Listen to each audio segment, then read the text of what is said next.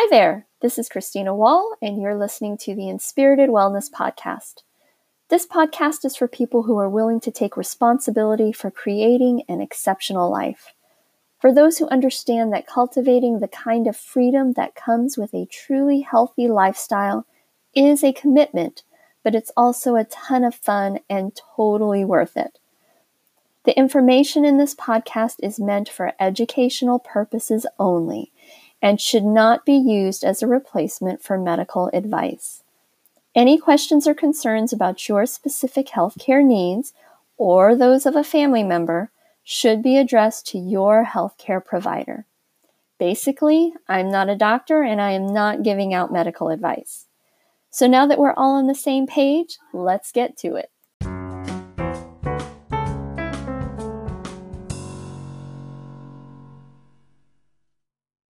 Hello, friend. Welcome to episode four of the Inspirited Wellness podcast. Today, I want to talk about learning to manage your expectations while you're making changes to improve your health.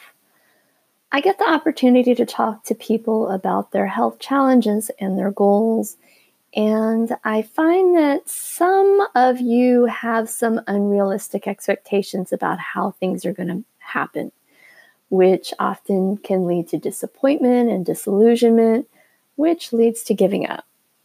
So, I want to help you set and achieve your goals, but we have to be smart about it and make sure that you're setting yourself up for success. So, generally, I see three categories of people with these sort of unrealistic expectations. The first category is the person who's been let down by conventional medicine and they end up swinging to the extreme other end of the spectrum. They're thinking that natural medicine is going to be the miracle that they need and that conventional medicine is bad. Now, I really feel for these people because I've definitely been there. They're reacting to this event or series of events, and their trust in the system has been broken. They're, they're feeling hurt and let down by people that, I mean, we've all been taught to trust, right? Our medical professionals are supposed to have our backs. And it can be, it can really be traumatizing when we go to them for answers and they either don't have those answers or even worse, they actually make our problem worse. And then we also have the unacceptable situation where people have been belittled and dismissed by their doctors as terrible as those experiences are, I find that people often have really unrealistic expectations of the medical community. It's it's dangerous to put doctors up on a pedestal. Not only can they not know everything because that's impossible, but they're human beings and I think we tend to forget that. Human beings are fallible. They're imperfect. And we always bring our own biases and ignorance into everything that we do. Conventional medicine absolutely has a place in our lives. We just have to be discerning about what that place is and how we use it. Conventional medicine is definitely overused in most cases. It, it shouldn't necessarily be the first thing that we turn to. Now, for emergencies, for diagnostics, and when surgery is actually necessary, that's where conventional medicine shines. It's life saving. But in the case of most chronic disease, conventional medicine just they just don't have the tools to actually heal anything. They can really only band-aid and suppress symptoms, which it leads to deeper illness later on down the road. Pharmaceuticals have a place in our lives when the benefits outweigh the risks. There are so many people here today who wouldn't be if it weren't for the medications that keep them alive and able to function. I'm, I really hope that one day there's going to be less antagonism between modern medicine and alternative medicine, and that we will find a way to work together for the health of everyone um, it's it's unfortunate that the history of modern medicine has always been so very aggressive toward uh, what they perceive as competition. So, the second category of people that I see with unrealistic expectations are those people who don't really have a realistic view of how long it can take to get healthy or to reclaim their immune system. They think that all they have to do is maybe eat better, get some exercise, use natural medicines, and they're going to be healthy and never get sick again. And they're going to become disappointed when things aren't moving as quickly as they envisioned or they're not really getting the results that they're hoping for. Now, using alternative medicines by themselves without healthy lifestyle changes is not going to be bring fast or complete results. You have to think holistically. Please don't go into using natural medicines with the same mindset that you used pharmaceuticals. They're different.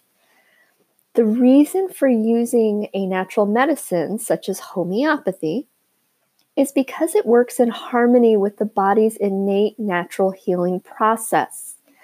It supports the healing that the vital force is working towards instead of suppressing symptoms. Now, as adults, we really need to be thinking in terms of restoring our health because in most cases, we've had 20 or 30 or more years of poor nutrition and lifestyle choices and just these negative patterns that have had such an impact on our health. Our, our immune system and our vitality and our organ systems are run down at this point. And that's not even, we're not even talking about the inherited weaknesses that we have been born with um, we're not even talking about that yet, but that's an that's an issue as well.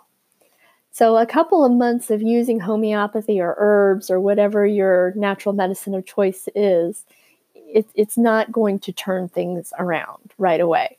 It can take years to truly re- regain your health and rebuild that immune system. Now, please don't get discouraged by this. I'm not trying to discourage you.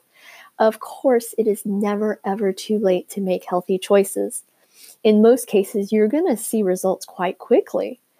But from the standpoint of recovering our immune systems and improving any chronic conditions that we might be suffering from, that can take time. And I will say that, especially for you younger people out there listening, prevention is always better than trying to fix something that's broke.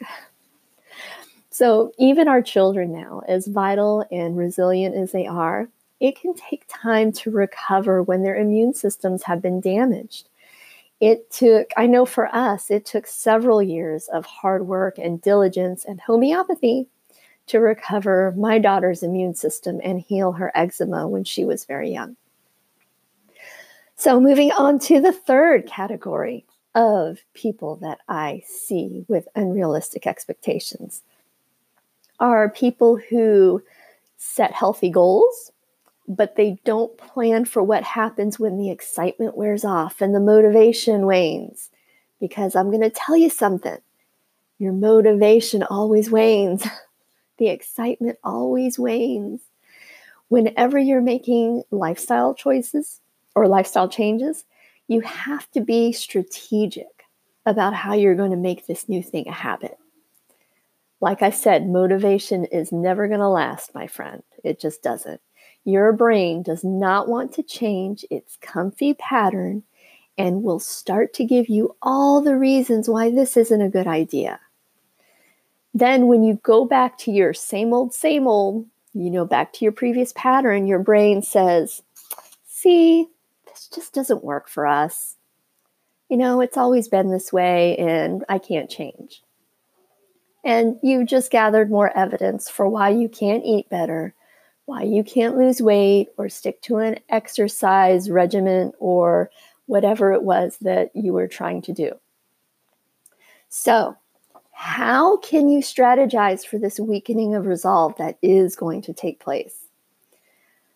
Expect that you're not always going to feel like doing this thing and plan for it. I want you to decide ahead of time to be the person who keeps the commitments that you make to yourself, but not in a pessimistic or judgmental way. Jody Moore says that commitment is flexible and kind, but perfectionism is rigid and critical. Don't always be looking for what you did wrong. We're all imperfect humans, but we can make these changes if we really want to. Plan for those unexpected things that pop up in life. Things happen, but don't use that as an excuse to totally just let go of the commitment that you've made to yourself there needs to be a strategy for dealing with your mindset and your expectations with any new goal that you are trying to embark on. So I want you to ask yourself what is the result I'm trying to create? What action do I need to take to achieve this result?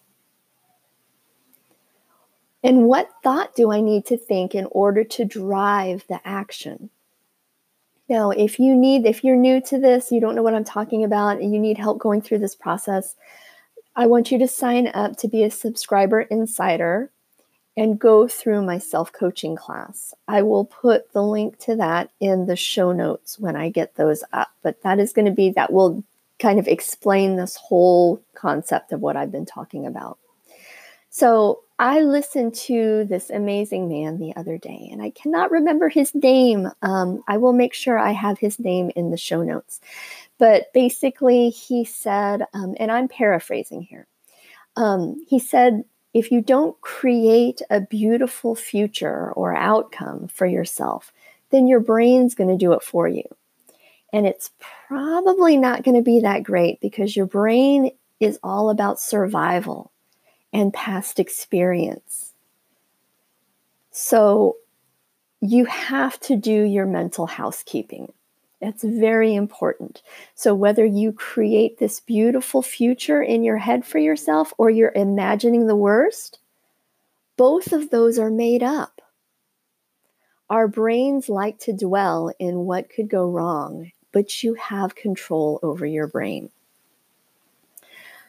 So, if you'd like to know more about how I can help you with your health challenges and goals, please contact me for a free strategy session, and I am happy to get you pointed in the right direction. Until next time, much love and many blessings to you and yours.